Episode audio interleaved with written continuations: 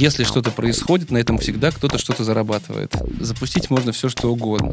Но я стараюсь через ряд фильтров прогонять любую новую идею и думать, а нужно или нет. Что больше всего интересует сейчас Яком ритейла?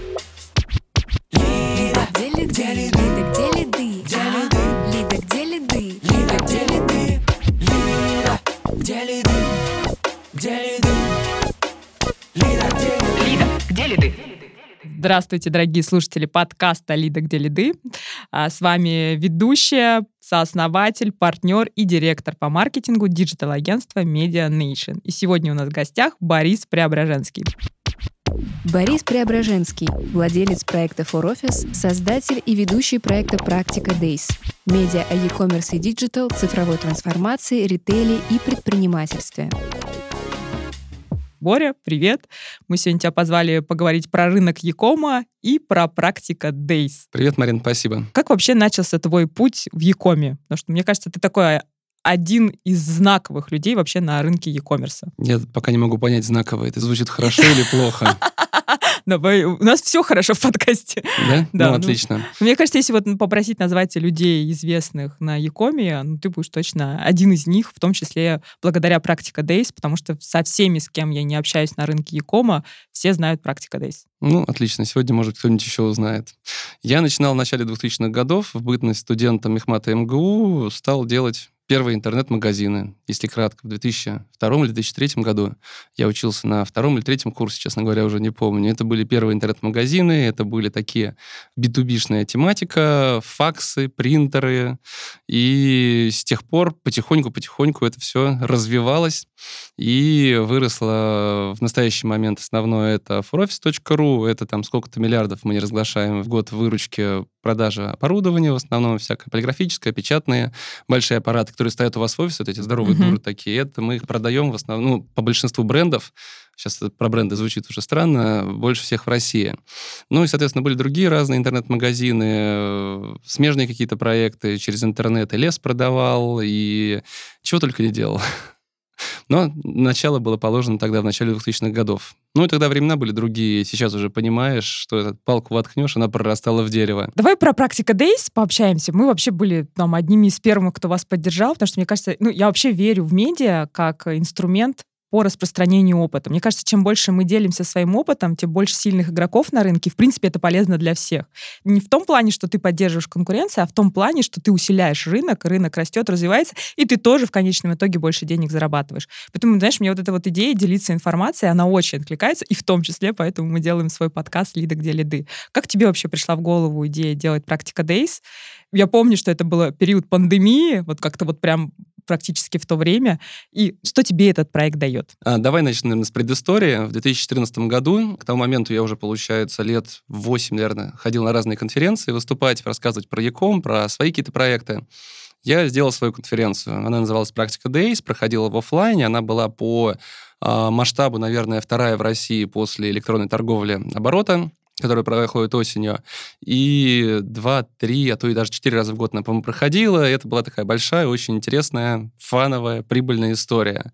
К началу пандемии, в принципе, этот э, уникальный формат стал не очень актуален, и когда нас стали закрывать по домам, стали выписывать пропуска и так далее, мы стали созваниваться в Zoom, а, публично вывешивая на него ссылку с разными директорами, владельцами ритейла, Якома, обсуждая, что же происходит э, сейчас, какие новые санкции, пропуска придумал Собянин, в каких регионах закрылись магазины, что делать с курьерами и так далее. И наверное, пять раз, шесть раз в неделю мы созванивались таким образом. И в какой-то момент э, собралось человек 400-500 на этом зуме, и пришли тролли. На экране летали свастики, голые жопы, извините, пожалуйста, какие-то крики, оры были. То есть, ну, в тот момент это была там популярная там история со всякими этими э, нападениями, так называемыми, на зумы. И я понял, что мне это не нужно, все это админить. То есть э, я от этого устал. А незадолго до этого я давал интервью в прямом эфире на Фейсбуке одному знакомому.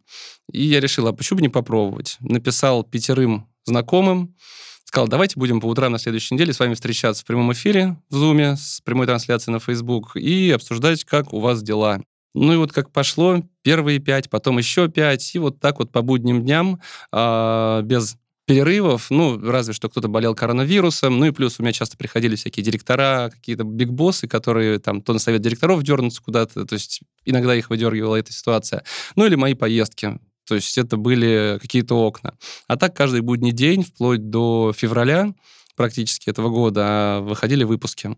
То есть таким вот само по собой каким-то образом э, все это произошло, создалось. То есть это была задача помочь рынку, да, вот желание поддержать рынок в достаточно сложный кризисный момент. Правильно я так ну, понимаю? Твоя мотивация. Да, это изначально родилось именно из этого, потому что, как мне писали в начале, огромное количество людей, знаешь, подарков присылали, какие-то наборы, все свои интернет-магазины присылали свою продукцию, прям огромное количество, говорили, что мы поняли, что мы не одни, что вот это не моя конкретно проблема, все столкнулись, и как решают. Это действительно было там дико мотивирующим в тот момент, когда тебе огромное количество людей после каждого выпуска пишут там благодарности и даже подарки присылают. Ну, в общем, было очень необычно. И таким образом вот родился проект «Практика Days». Сколько сейчас выпусков у «Практика Days»? О, ты не просила подготовиться.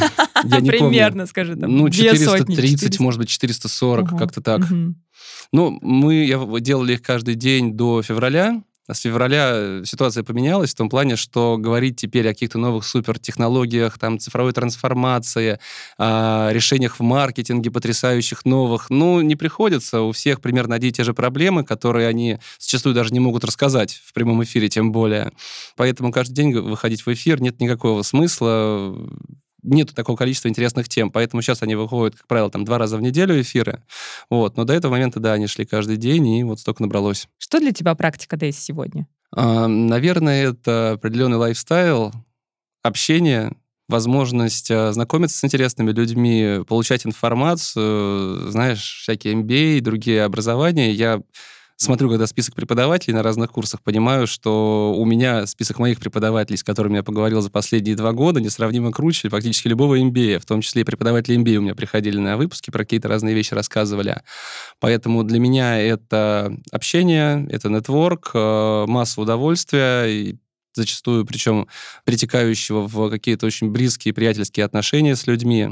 Ну и, конечно, как выяснилось, э, замечательные занятия с точки зрения бизнеса потому что с начала пандемии я ушел от операционки во всех остальных проектах своих, и получилось так, что сфокусировался на практика Days.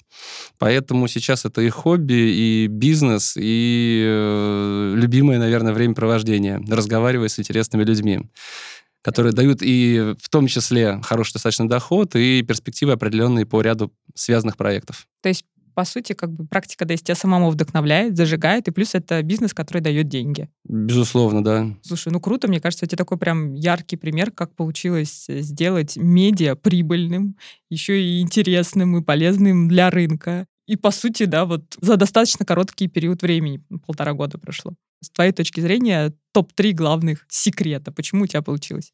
Течение факторов определенных. Ну, я достаточно давно занимаюсь Якомом, меня и до этого даже номинировали когда-то на Человека года в Якоме, там, в премии оборота.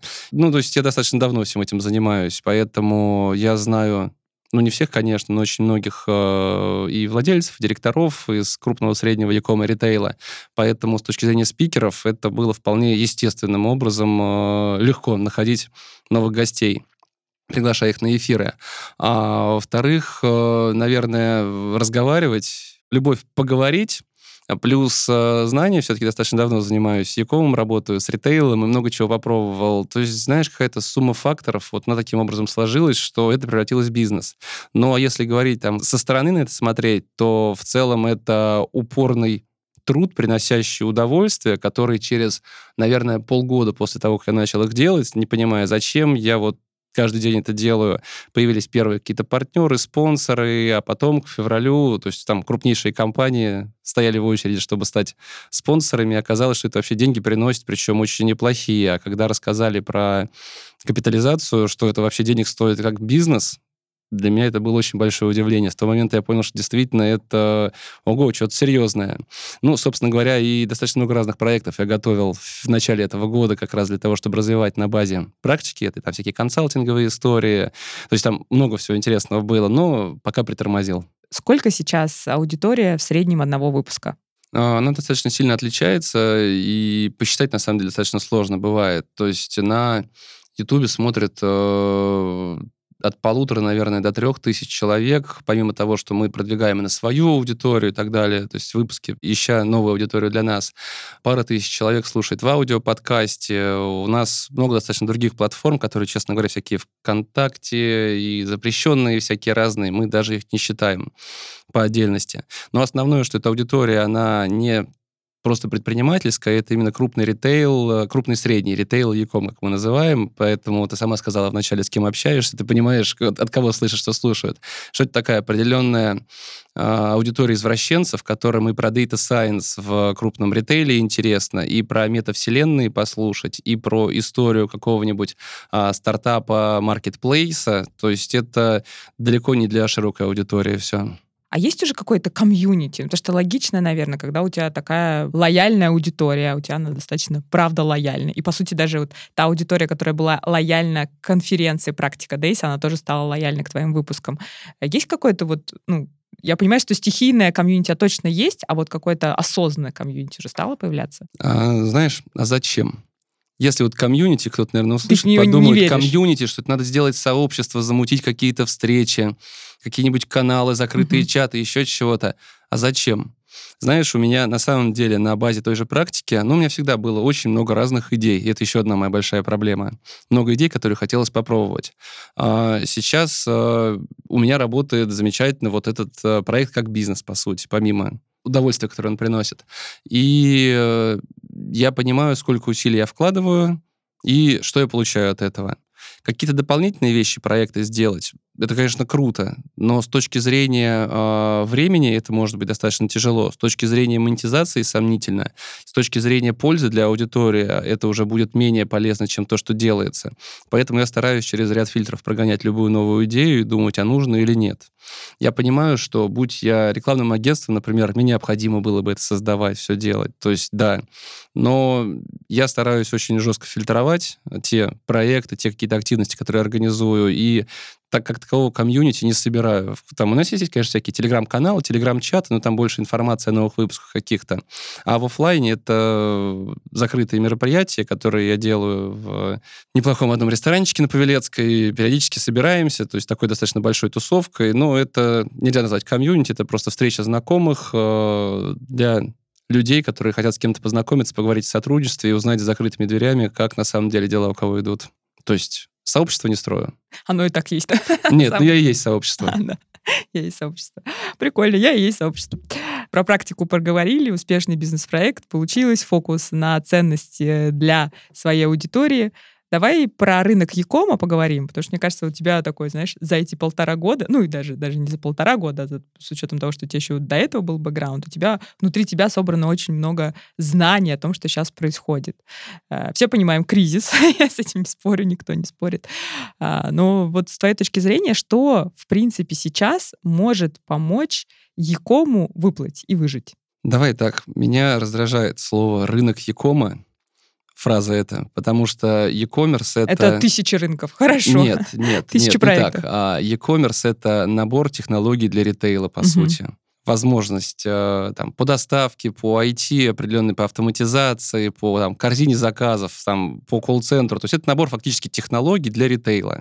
И как такового рынка e-commerce не существует. Мы Ритейла. достаточно долго жили mm-hmm. да, в такой парадигме, что а, рынок e-commerce, рынок интернет-торговли, и даже, ну, то есть многие продолжают это говорить. Но мне кажется, что сейчас, когда ты открываешь рейтинг какой-нибудь крупнейшие e-commerce проекты, ты видишь там э, крупнейших ритейлеров и маркетплейсы. Поэтому, в принципе, э, мне кажется, что они срослись настолько, что Яком правильно называть именно технологии для ритейла. Говорить о том, что происходит, знаешь, в период э, абсолютной неопределенности, тревожности и непредсказуемости, говорить о том, как выплатить, э, совершенно неблагодарное занятие.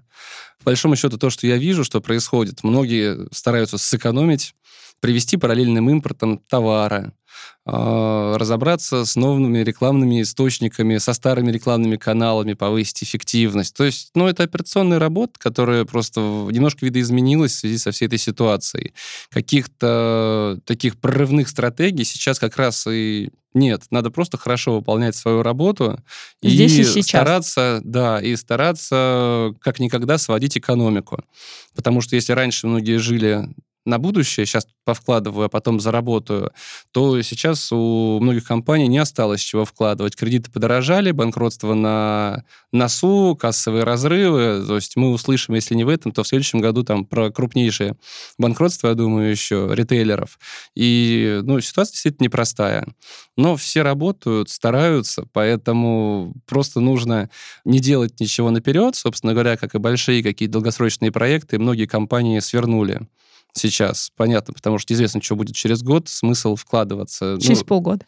Ну, завтра, а, да. Разве что там с какой-то серьезной автоматизацией кто озадачен, то есть, да, они это делают. Поэтому работать и работать на сегодняшний день, а не на через год, через два.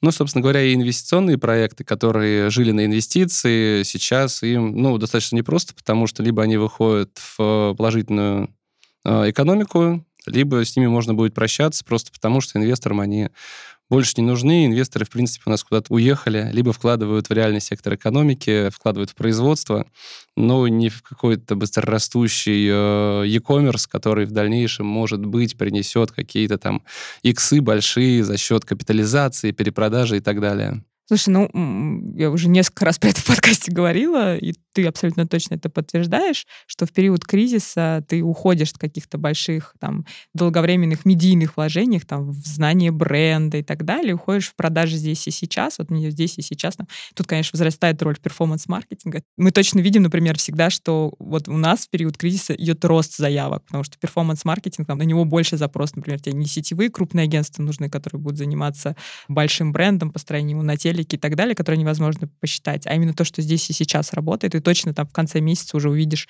увеличение продаж и рост выручки. Поэтому, как бы, ну, логично.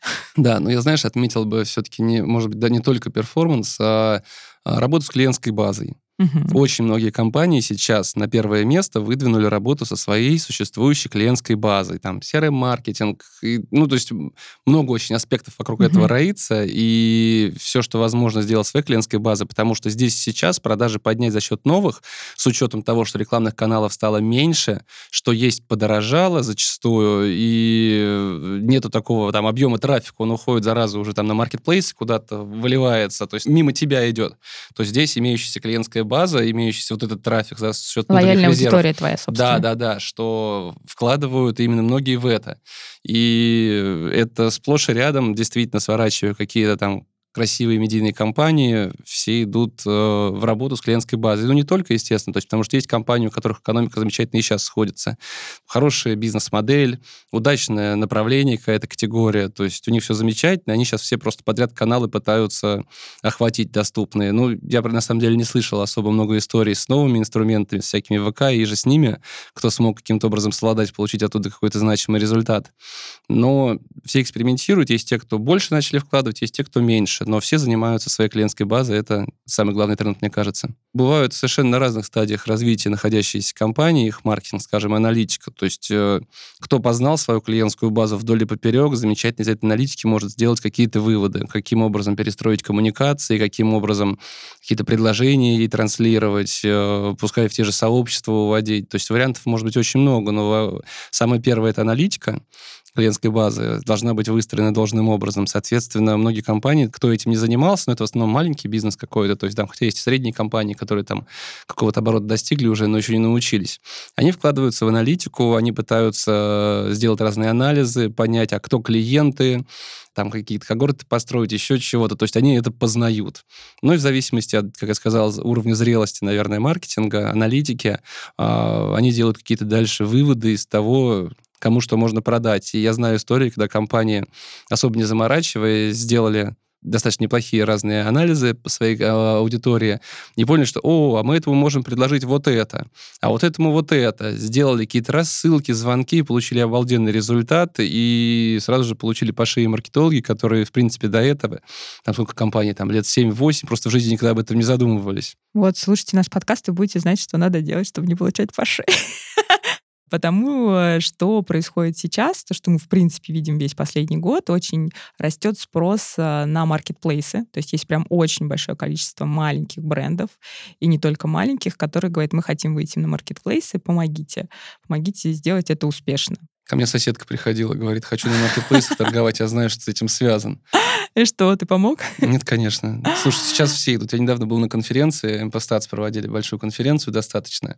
Посмотрел на этих людей, которые на конференции ходили. То есть это молодежь с горящими глазами, которые вот-вот кто-то с Садовода и сразу на Wildberries. Там их и вот много, Они да. все такие горящие, так здорово. Я вспоминаю там начало 2000-х годов, когда, знаешь, конференции всякие про e-com проходили, всякие РИФ, КИБ конфы были, и ты приходишь, там все такие горящие, мы там онлайн, ди, там даже digital они говорили, я не помню, что говорили. Мы растем, а, интернет и бизнес, тогда конференция интернет и бизнес, да, мы там в интернете, мы растем, круто, это было такое а, заря вот этого движения, скажем так. Это сейчас уже все стали старыми придунами, ходят на конференцию, умные, в очочках, там что-то рассказывают. Это просто в твоем окружении, Борь, в твоем окружении. Ладно, да. В моем еще много с Ну, ты еще молодая, глазами. прекрасная, да. Я Спасибо. тут уже там вписываюсь в прошлое поколение. И здесь, на самом деле, то же самое происходит. Поэтому маркетплейсы сейчас всем нужны, но проблема в том, что маркетплейсы, они закончились, по сути, для таких ритейлеров. А большие компании везут собственные бренды, большие компании профессионально инвестируют деньги в развитие в разных категориях. Маркетплейсы сами, ну не все, но переходят на модель 1P, когда они сами закупают и продают товар. Они видят аналитику, кто сколько в какой категории продает. Видят, что вот эти вот стаканчики, сейчас кофе пью, да, вот такие стаканчики пользуются максимальным спросом именно такого цвета. Они их себе закупят, привезут и продадут сами от себя. И эра развития формата маркетплейса а, в этом представлении там по 3P, оно закончился. Сейчас маркетплейсы стремятся продавать сами, потому что там маржа максимальная, скрыта. И э, большие компании, как я уже сказал, туда же идут. Соответственно, вот этим маленьким а, маркетплейс-селлерам, маленьким новым брендам на самом деле э, вот год, два, три, четыре назад, если бы они этим занимались, это было бы круто. А сейчас, как какая-то там поздняя инвестиция, уже времени то, мне кажется. Конечно, может быть успех где-то. То есть, но... Они есть. Таких Они успешных... У нас, кстати, был потрясающий гость, э, который приходила и рассказывала, как она стала лидером по производству белых рубашек э, на Валберис и на Ламоде. И это реальная история успеха, потому что они продали уже 40 тысяч, или в месяц продают 40 тысяч рубашек. То есть, ну, это много, объективно. Они там большое количество женщин одевают. И она не одна такая, да, такие истории есть. И я больше чем Но уверена, они не что... вчера начали. Я Не говорю про вчера, тех, кто да. сейчас приходит и говорит, нам нужны маркетплейсы. Если ты какой-нибудь вот э, из перечисленных тобой компаний, например, приходишь и говоришь, нам нужны маркетплейсы, но у них есть ресурсы, они уже Мгм. там медленно спустятся с горы и поимеют все маркетплейсы.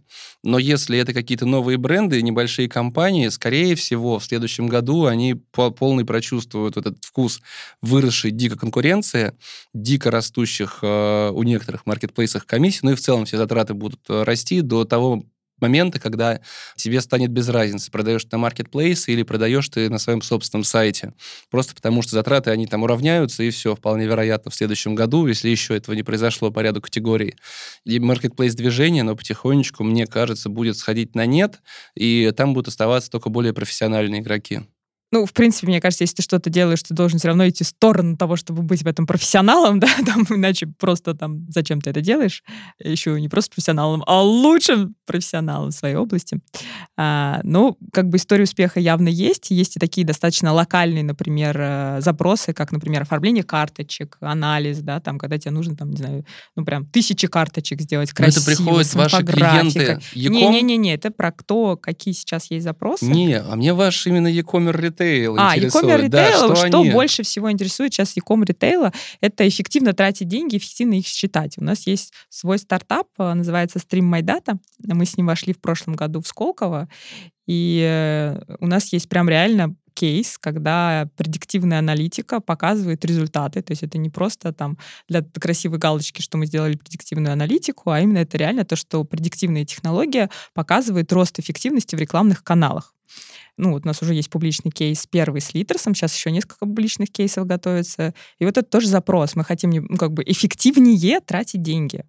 Это то, зачем они приходят, и то, с чем мы помогаем. Естественно, всем нужны новые каналы. Но, как ты говоришь, прям вот 100% работающего нового канала, да, там вот, ну, вся надежда сейчас по-прежнему есть на Телеграм, но Пока это только надежда.